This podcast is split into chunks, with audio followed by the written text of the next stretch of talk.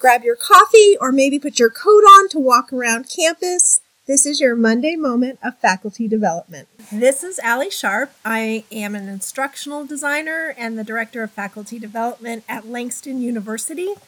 And this week we're continuing to talk to Professor Kelly O'Brien, who will today be talking about guest speaking and the assessment process, and also how guest speaking turns into field trips where her students get to interact with guest speakers as they are working in the field that day.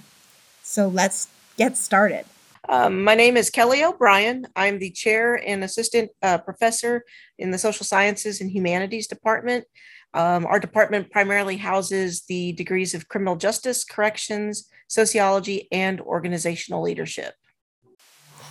A quick note we recorded this in the summer. So when she's talking about the semester, she's talking about the summer and then the fall 2022 semester. So how do you um because it does use up instructional time and you know, how do you assess how it's working or mm-hmm. what your students are learning? Right. Well, you know, of course, we have the co-curricular experience. You know, we have to have that for accreditation purposes. So, what's really great about that, because I have the front end questions where they're allowed to do that, so I can kind of see where things are going to go. And what I really, really like is afterwards, um, and I do this also for the presenter. You know, I give a survey in the class afterwards. They have 24 hours to complete it. I make that that participation assignment for the day. So like it's 10 points. Now, if they weren't there and they didn't participate, then it'd be just like if you were absent, you would get points for whatever in class assignment we're doing. Um, not that it's going to hit your gradebook hard, but you know, it's important to show up for those things. These people come out all the way out to Langston to see us. We need to be there for them.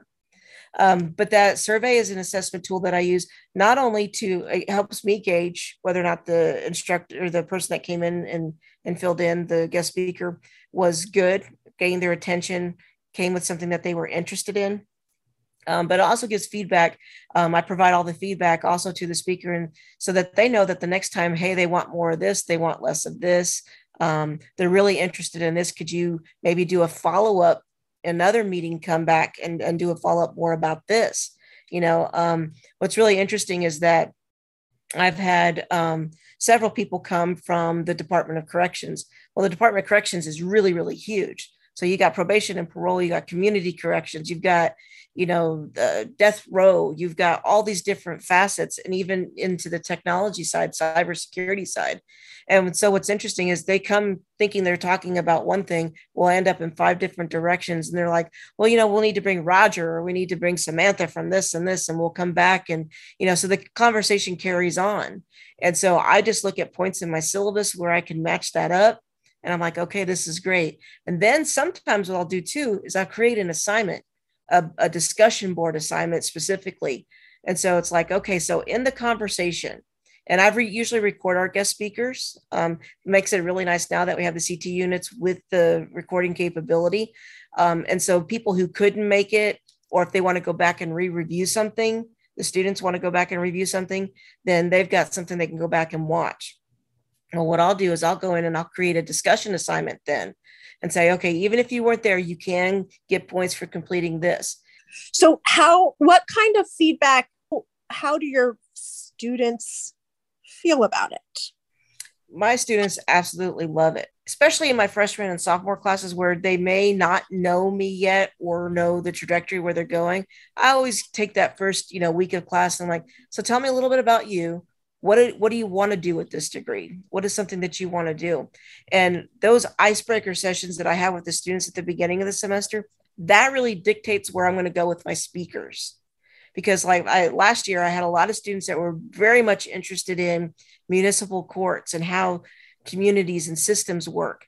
And so when i called oklahoma county and i said hey what if we had a langston day down at the municipal court system? Can we go to a couple cases can we get a tour? Can we see what that's like? And I mean, they pulled out all stops for us. We not only had Oklahoma City Planning Day, we spent the whole half the day. We took 40 students. 20 of us went in the morning. We went to the municipal courts. We got to sit in on live court cases while they were being done.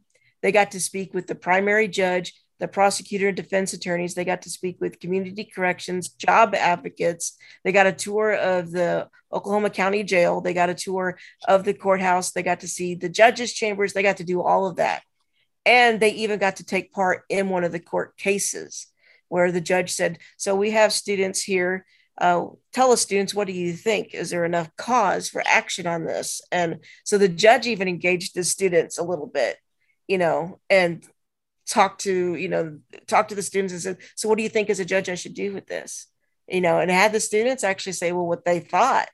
And that was really interesting. And then the other half of us were over at the um, oklahoma city police department's training center and going through what a person who was going to be going through the training academy doing. So they ran the obstacle course. They had an opportunity to speak with um, uh, nikki nice with the you know different congressional seats they had a couple senators show up. And so the city plan planning manager um, even somebody from the governor's office came and talked to the students about you know what their life could be with their degree in their particular areas. And then of course they got to run the obstacle course and strap on all the equipment and see what that's all about. And you know found out if they could qualify today to be a cop. And we had out of the 40 we had six that passed the um, agility test on the first try. Oh and oh so it, it, was just really exciting, you know, and, and the students love that. They love that interaction. I mean, on the way home, it was, I actually had uh, Ms. Ross with me and I had her student come and took pictures and of the whole thing and shot video. And she's like, "What are they talking about?" Because we they actually sent a bus for us. They sent one of the dart buses up and picked us up on campus so we could all go together and so they they sent that up and on the way back they did nothing but talk about the whole day and the experience. And even the next day and the day after that you know they're like can you believe i made it over that you know barrier? Can you believe that i actually got to drive that? And i mean they're just talking about it. And you know they're already excited and stoked about what we got coming up for the fall semester. We're going to be touring a halfway house and we're going to be going to mabel bassett and to the john lilley facility um, and they're going to get to tour both the male and female prison in the same day and have a cross comparison of what that's like. And so they're just excited about all those types of things that we do. That i'm excited. I wish i mm-hmm. could i want to be in your class. And that is so cool. And most so, of it is alumni. Most of it's alumni that are working at these facilities. Melissa embry she was a former corrections major. She's been the deputy director here. She's one of the very first female wardens in the state of oklahoma and she's now back helping the Department of Corrections with recruitment efforts. And she's like, "What I got to do to get my lions out there?" And so she's come out to Langston, and she's like, "I'm taking you all on a bus trip, and she's going to take us the whole day. They're going to feed us, take care of us, and bring us back." And wow. and that's and that started out with a guest speaker in my classroom.